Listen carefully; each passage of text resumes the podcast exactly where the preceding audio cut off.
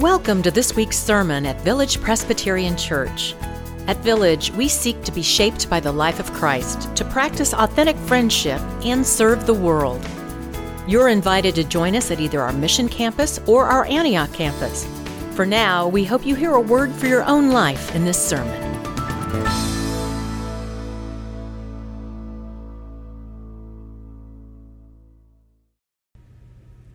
Our scripture today comes from Matthew, the fourth chapter. I'm going to read verses 23 through 25.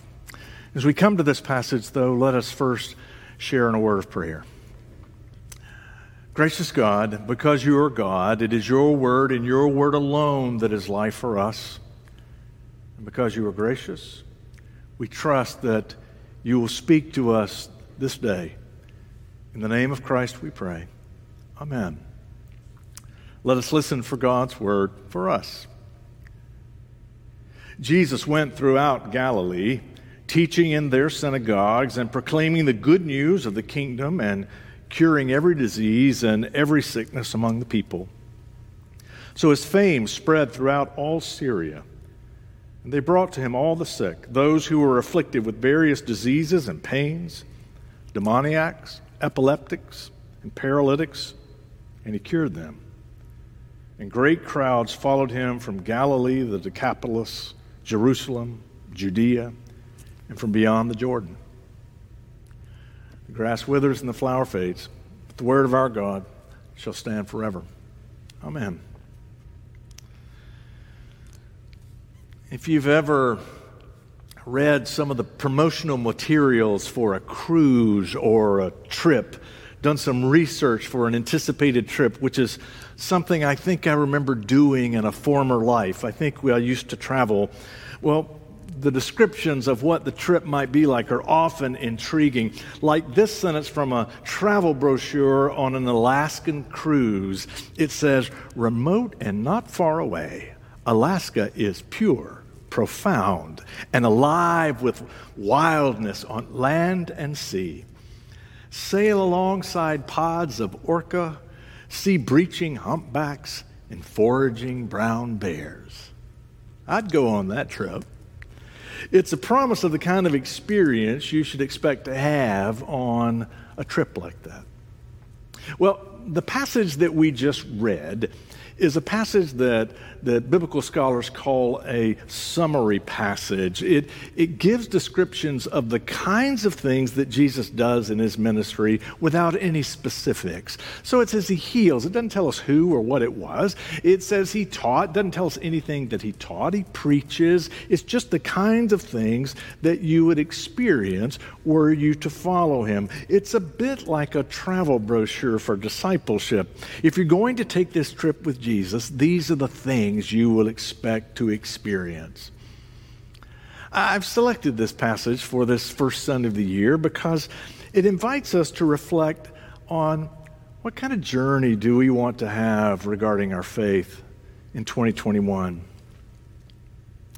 In a few moments, our newest elected elders will share in the traditional ordination vows that all officers and pastors affirm when they are ordained or installed. Uh, there's some pretty big promises, and in a sense, they provide something of a summary of Christian life. We will ask them several questions, including do you trust in Jesus Christ, your Savior, and acknowledge Him Lord of all and head of the church? And we will ask, Will you be a friend among your colleagues in ministry, working with them subject to the ordering of God's Word and Spirit? We will ask them, Do you promise to further the peace, unity, and purity of the church? They're big questions. And if you listen to them, you'll you'll recognize they give some description of what Christian life is like, what it might be like to follow Jesus.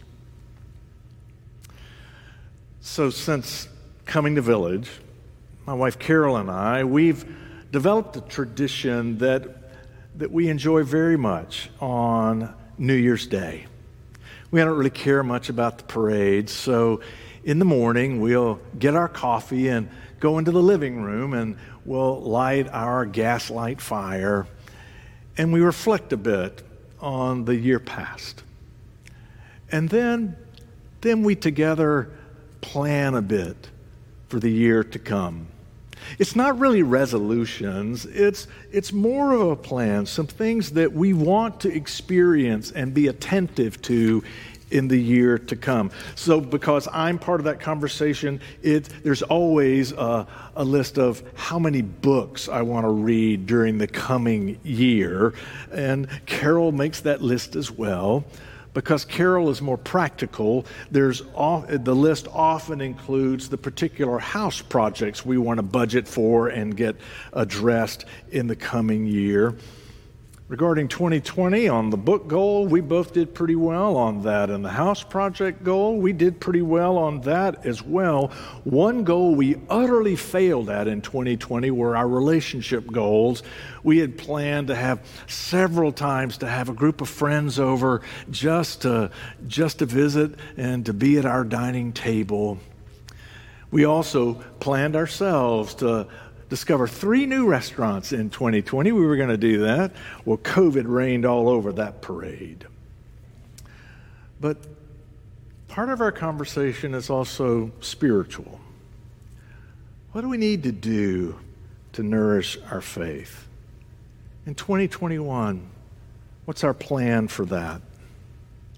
One goal on my list, and I'm sharing it with you, I've already told you about it, is this year that we've just passed is unparalleled in my experience.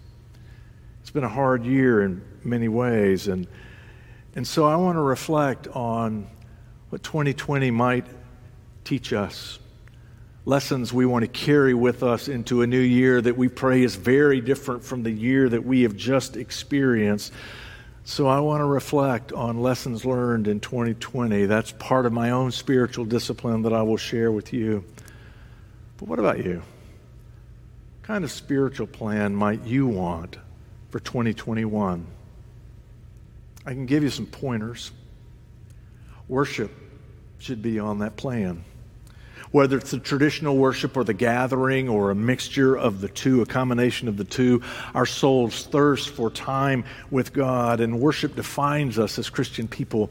Now, you may think of worship as an experience, something that inspires you or teaches you or gives you a little peace in the midst of chaos of life. And inasmuch as worship does that, it's a good thing. But more than an experience, Worship is a practice. It is the regularly engaging in the story that defines truth for us as followers of Jesus. And for it to be more than an experience, for it to be a practice, it must be something that is done with regularity. So, how often do you want to worship in 2021? You might want to take a class here. Some of you do that all the time, and I don't think anyone needs to do that all the time, or not everyone needs to do that all the time, but all of us need to do it sometime. If we're going to grow in our faith, then part of that journey is learning. Jesus was a teacher. And, and so, so maybe consider taking a class through Village University, or maybe 2021 is the year you join a Village Connect group. Conversation about the text with friends can be a spiritually enriching experience. Our new elders are asked, do you accept the scriptures to be the unique and authoritative witness to Jesus Christ and God's word to you? For them to be God's word to you, they have to be read and reflected and pondered. The disciples will testify that following Jesus meant they had to learn to think differently. That's still true. So maybe your spiritual plan involves a class or two. But you also might need something different. Maybe your plan needs to focus on service now, if I say that word service, you may think about volunteering at the food pantry or, or being a tutor for a child when we're able to do those kinds of things again. I certainly hope before 2021 leaves us, we'll be able to engage in our international mission trips again. But service is not just that kind of mission. Service is also what these new officers are committing to. They'll give hours and energy and wisdom to lead our church. Before this year is out, we're going to need some folks to help teach our children. Before this year is out, we're going to need some folks to participate in our music ministry. You get it, everything we do here runs on the generosity of time of this family of faith. And here's the thing when we serve like that, we don't do it because of what it means to us. We do it because of what it means to those whom we serve. But in reality, it's almost impossible to engage in that kind of service and not be enriched ourselves. So you might want to think about how you might share some of your time this year. And if doing that here at the church is not a possibility for you, maybe you'll just commit to, to pray for this church pray for me, to pray for the staff, to pray for the officers and leaders, to pray for those who are able to, to give of their time here. Pray that we would be faithful. Maybe use your star word to guide your prayers. Maybe you want a journal as part of your prayer.